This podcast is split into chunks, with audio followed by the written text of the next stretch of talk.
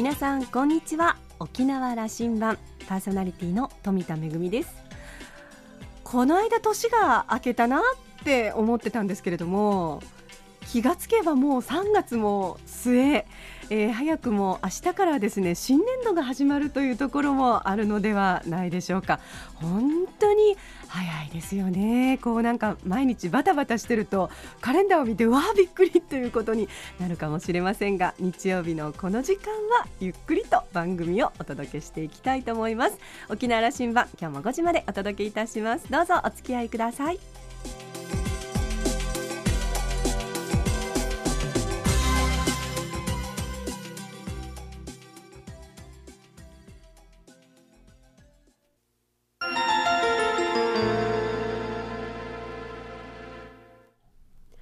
那覇空港のどこかにあると噂のコーラルラウンジ。今週は那覇市にあります IT 関連企業沖縄クロスヘッドの社長渡嘉敷忠明さんとラウンジ常連客で沖縄大学地域研究所特別研究員の島田克也さんとのおしゃべりです。沖縄クロスヘッド株式会社は創業から10年。ネットワークシステムの設計構築保守各種ソフトウェアサービスなどの分野を中心に展開しています。首都圏の顧客からの注文を沖縄から提供するというまさに IT の特性を生かしたビジネスモデルを構築して今や沖縄を代表する IT 関連企業の一角に成長しました。渡嘉敷社長は沖縄の価値を生かすためにアジアへの展開にもこだわってきました。それが沖縄とアジアを直接通信回線でつなぐ沖縄 GIX グローバルインターネットエクスチェンジにつながってきました。そのあたりを含めて渡嘉敷さんの今後のビジネス展開や展望について聞いているようです。それではどうぞ。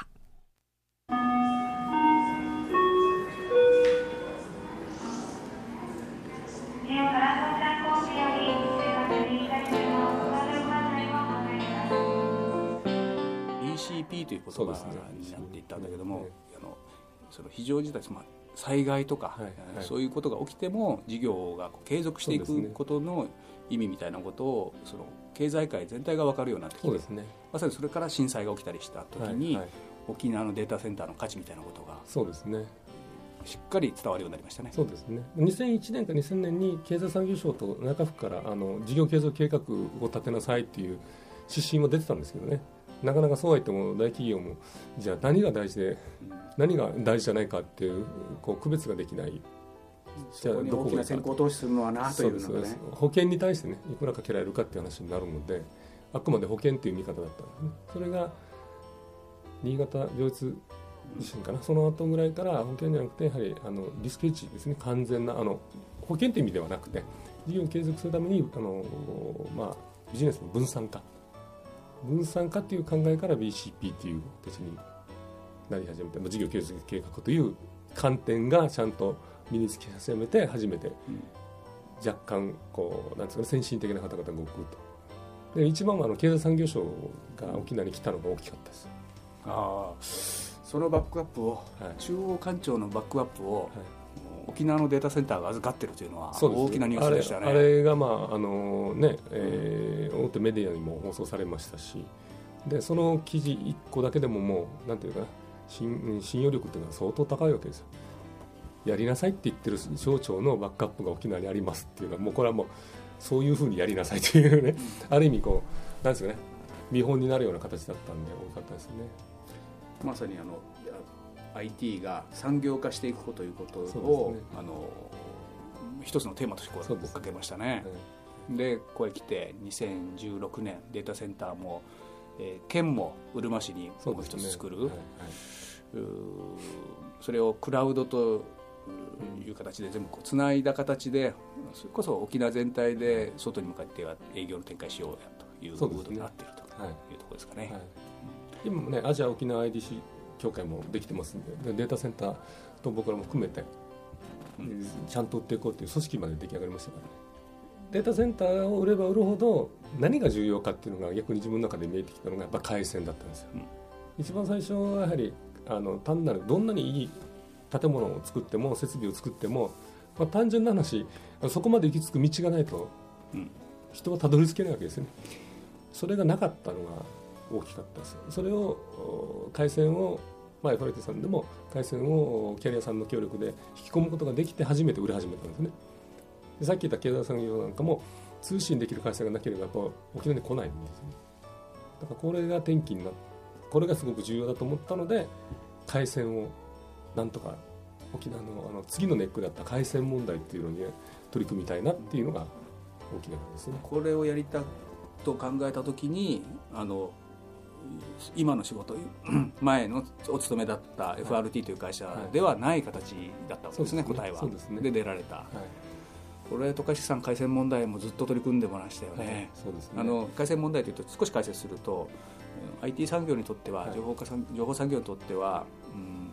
沖縄の外との回線が安くて太くて、ね、あのそのクオリティの高い回線で結ばれてるっていうのがもう最重要条件なんですよね。ねこれがあの普通に生活で使う分にはいいんだが、はい、産業的に使っていくにはまだ弱いというのが高橋さんの見解ね。そうですね。そしてもう一つあのグローバル IX と、はいはい、これ言葉まだやっぱ伝わらんだろうな。ね、あの、うん、沖縄の回線はどうしてもその本土との回線が中心になってきたんだけどもそ,、れをアジアにつなげていくということを、はい。はい、2005、6年ぐらいから主張しておられたでしょ。う。ね。はい、あのなかなか理解も得られなかったこれについてもはい、でもこれも僕が考えたわけじゃなくてその前にそれこそあの中田さんが座長で、えー、沖縄国際情報通信特構想ありましたね。あれを見てあなるほどだと思ったわけです。思い出してきた、はい、1990年代まではマルチメディアアイランド構想というキーワードだったんですけどもそれが時代変わりながら、えーと、アジア情報戦略でしたからなんかですね、だから僕が言ったのはその1999年に沖縄に、えー、新たなケーブルがアジアからつながってるケーブルが陸揚げされて2000年にも陸揚げされてるそれを踏まえた上であの要するに首都圏を見るんじゃなくてアジアを見るんだっていう国際情報特区構想みたいなのが出て、うん、総務省からですかね、その座長が当時の中野会長、でそれを受けて県が、えー、調査事業をやってるんですよ。それを読まさせていただいた時にこれはすごいなと。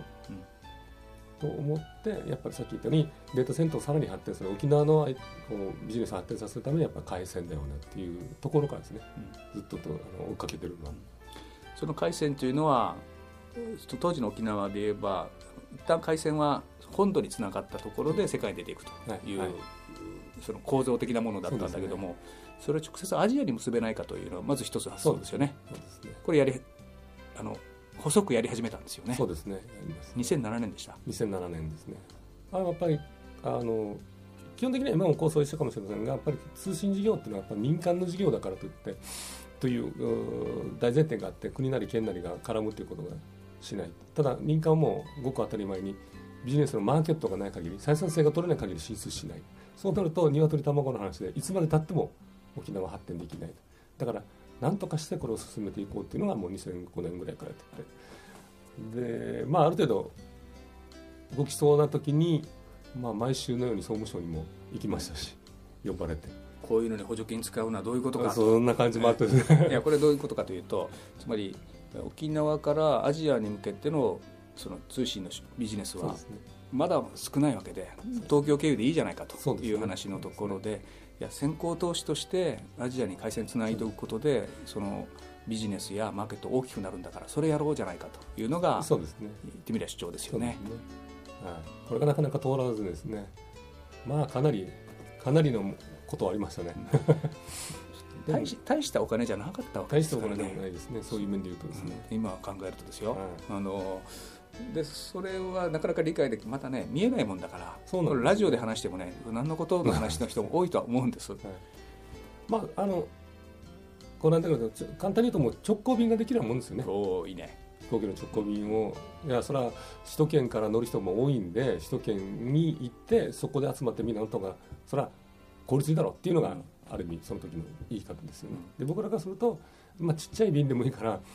あの短時間で行けるっていうのがすごく重要なんでまずは直接つながせてほしいっていう話をして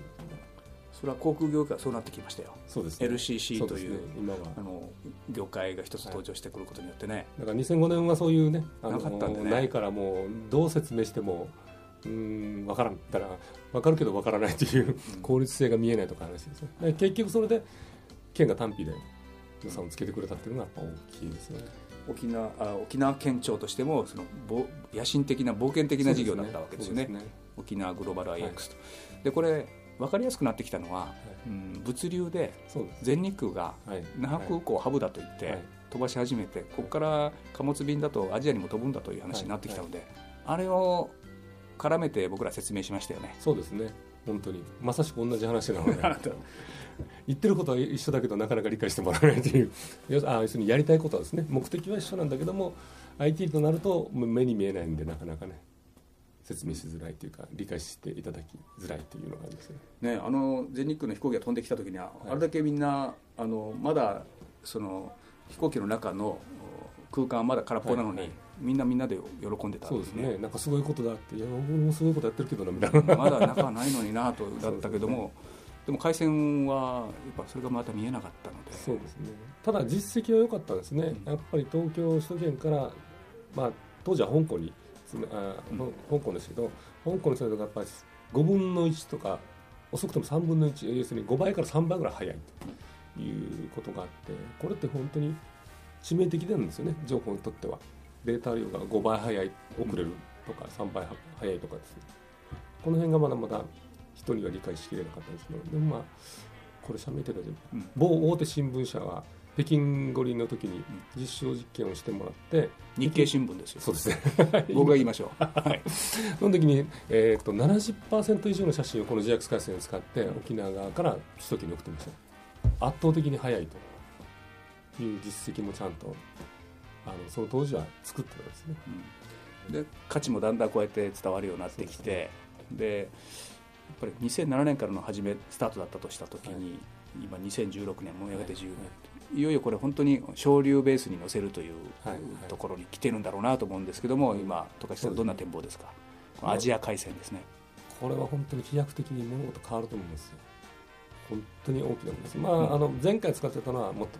あの要するに容量もちっちゃいし、うん、遅かったんですよね。遅いしということです。けどあとあの最新の設備なので早いんですよ、うん、今回の回線はさらに。だからこれまではあの、えー、琉球エアコミューターのダッシュ8で50人乗りのプロペラ機で香港に飛んでたんだけど、はい、変わるんですね今年まあ、ジェット機で飛ぶようなものですね。まあ一つ言うのはあのこれもちょっと説明しづらいかもしれないけどあのえー、ハイブリッドのプリウスとかそういう車と思っていただければ、今までケーブルって電気を途中で供給しないといけないので一回どんなに距離があっても途中でガソリンを補給しないといけなかったじゃないですか、うん、でも今新しいケーブルってハイブリッドになってるんで1回で 100, 100キロとか要するに倍ぐらい走るように3倍から4倍ぐらい走るようになってるんで。1回の給油で。給油で。そこでこう要するに給油する時間もなくなるので同じ距離同じ光ケーブルでもタイムロスが少ないんでさらに速くなるんですでかつ大容量というのが今回理解されるんでこれは大きいですよ非常に相当なもんになるんです、うん。はい、でそういう環境が整ったところで、はい、どういうビジネスを今展望してます？僕らインフラの中では、まあ、やっぱクラウドですよね、えー、自前でやってるクラウドサービスを、えー、今回ケーブルができることによって香港シンガポール沖縄首都圏をまあ、あたかも一つのあの環境の中にいるようなネットワークを作ってアジアに接する日系企業に対するビジネスを展開していこうと、はい、うん、勝負できますか？できると思うんですね、うん、あのまあ、自前のクラウド設備なんですけど当然あの価格だけだったら AWS には買ってないですね。Amazon さんには買ってないんですけどもあの台湾とかそういうところといろいろビジネスの今調整してるんですけどこれちょっと面白いのはですね使いやすい画面になってると、うん、これがあのさすが日本人だよねって言い方するんですよ。あの要するに、えー、アメリカとかそういうのは技術者が技術者向けの仕様の画面を作るので、うん、使う方が優しい使う方に優しいじゃないですか。使う方はその分はコストを下げてもいいから自分でやるっていうパターンじゃないですか。日本に行って使う側の点に立っていかに申し込みしやすいとか利用しやすいかこの画面だったらすぐ分かるよねっていうような仕様を作ってるので。IT 業界にもおもてなし的な感覚が日本にはあるわけですか？あります 実はあるというのが、うん、あの自分たちは気づかないんですよ、外に行って売ってみたらそんなことこれはすごいとこれだけ分かりやすいとあの手間が省けるというのが、まあ、僕らとしては当たり前にやってることですね。でも海外に行くと実はあなるほどねとこれだと非常にやりやすいので今英語化したりとか、うん、さっき言ったこうあの共通化のシステムを今作ってるっていうことですね。クラウドという言い方なさったけどもこれをまた分かりやすく解説すると渡嘉敷さん流に。そうですね、うん、これ我々お互いへの宿題ですよね。そうですね。まあ、クラウドもあのなんですよね人によっては、うん、あの多分10人聞いたら10人違う説明をすると思うんですね。あのクラウドって言っても、えー、どのどのなんですね？どの部体部分を担当しているか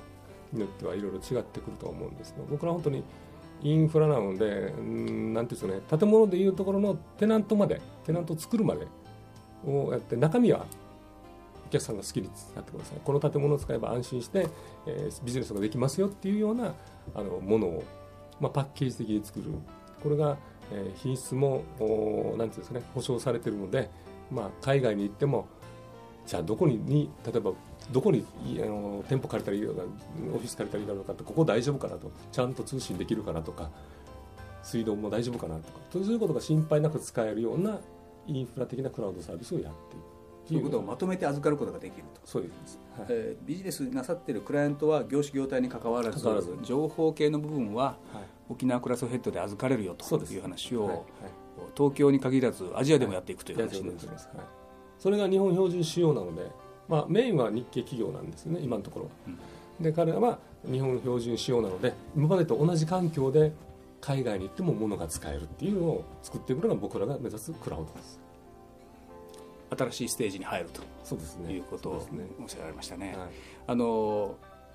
また飛行機乗る時間になってきたので最後に、はいはい、富樫さんあの新聞でもこの間まで琉球新報の連載で、はいはい、その沖縄の人材育成のことをいつも、あの心配もし、い、つも提言もしておられる、あの若い世代へのちょっとメッセージを置いてくれませんか？そうですね。やっぱり、まあ、ごく当たり前かもしれませんけどやっぱりチャレンジすることですね、うん、成長することを自分で諦めないというか。若いうちは若いうちはね人間ずっと成長ですからね。それを楽しんでほしいですね一番は。だからこう変に凝り固まらずにどんな業種業界に行こうが新しいことにチャレンジしてもらえる以上昔から体現してますよねそれね。そうですねえー、島田さんによるとですね渡嘉敷さん経歴がとてもユニークなんだそうですあの最初は営業企画の会社にいらっしゃってその後コンビニの店舗展開の仕事に長く携わって30代の後半で IT 業界に入られたとその経験が今の IT 企業の経営にも生かされているように思うというお話でしたけれどもあの富田はあのかなりアナログな日系なのでちょっと難しいお話もありましたけれどもでもあの飛行機に例えたお話は分かりやすかったですね。えー、わざわざ首都圏に行かなくても沖縄からこう直接直行便でアジアに行った方が早いじゃないかというお話はあ確かにそうだなというふうに思いました、えー、最近はまたこれが大容量にもなっているということですのでこれからますます、えー、アジアと、えー、そして日本本土とこの沖縄を中心にビジネスが発展していくというお話でしたけれどもその IT 業界にもまあおもてなしの気持ちが、えー、生かされているというお話がありましたね。そのおもてなしが日本式のおもてなしでありまた沖縄式のうついむちも生かされているのかもしれませんね。今週のコーラルラウンジは沖縄クロスヘッドの社長高敷忠明さんとラウンジ常連客島田克也さんとのおしゃべりでした。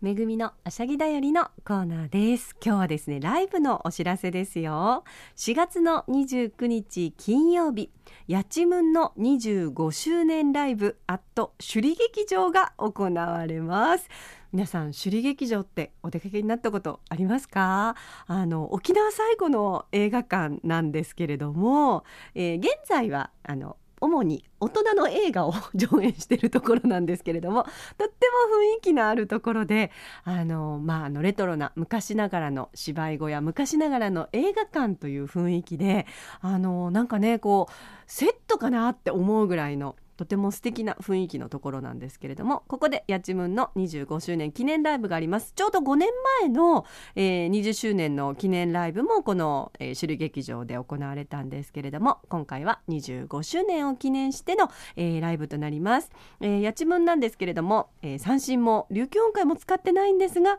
沖縄の日常を題材に、えー、沖縄を感じさせる楽曲を発表してきました那須茂樹さんの、えー、ユニットです。あの以前はね私もよくあの舞台公演で那須さんにあの、えー、音楽監督を務めてもらいましてご出演もいただいてたんですけれども最近ちょっとご無沙汰なんですけれどもねこうして、えー、やちむんの方でご活躍です、えー、やちむん25周年ライブ首里劇場は4月の29日金曜日昼の部が3時夜の部が7時となっています、えー、首里劇場で前売りは2000円当日は500円増しとなっております。お問い合わせはしげなすレコード電話番号098-857の5213 857の5213番へお問い合わせください。4月29日、えー、首里劇場で行われます。やちむん25周年記念ライブのお知らせでした。めぐみのあしゃぎだよりのコーナーでした。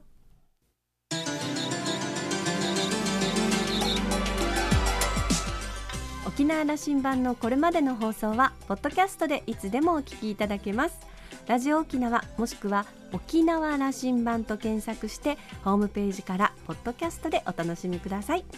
また私富田やコーラルラウンジの常連客島田さんのブログやフェイスブックでも情報発信中ですのでお時間のある時にぜひこちらもチェックしてみてください。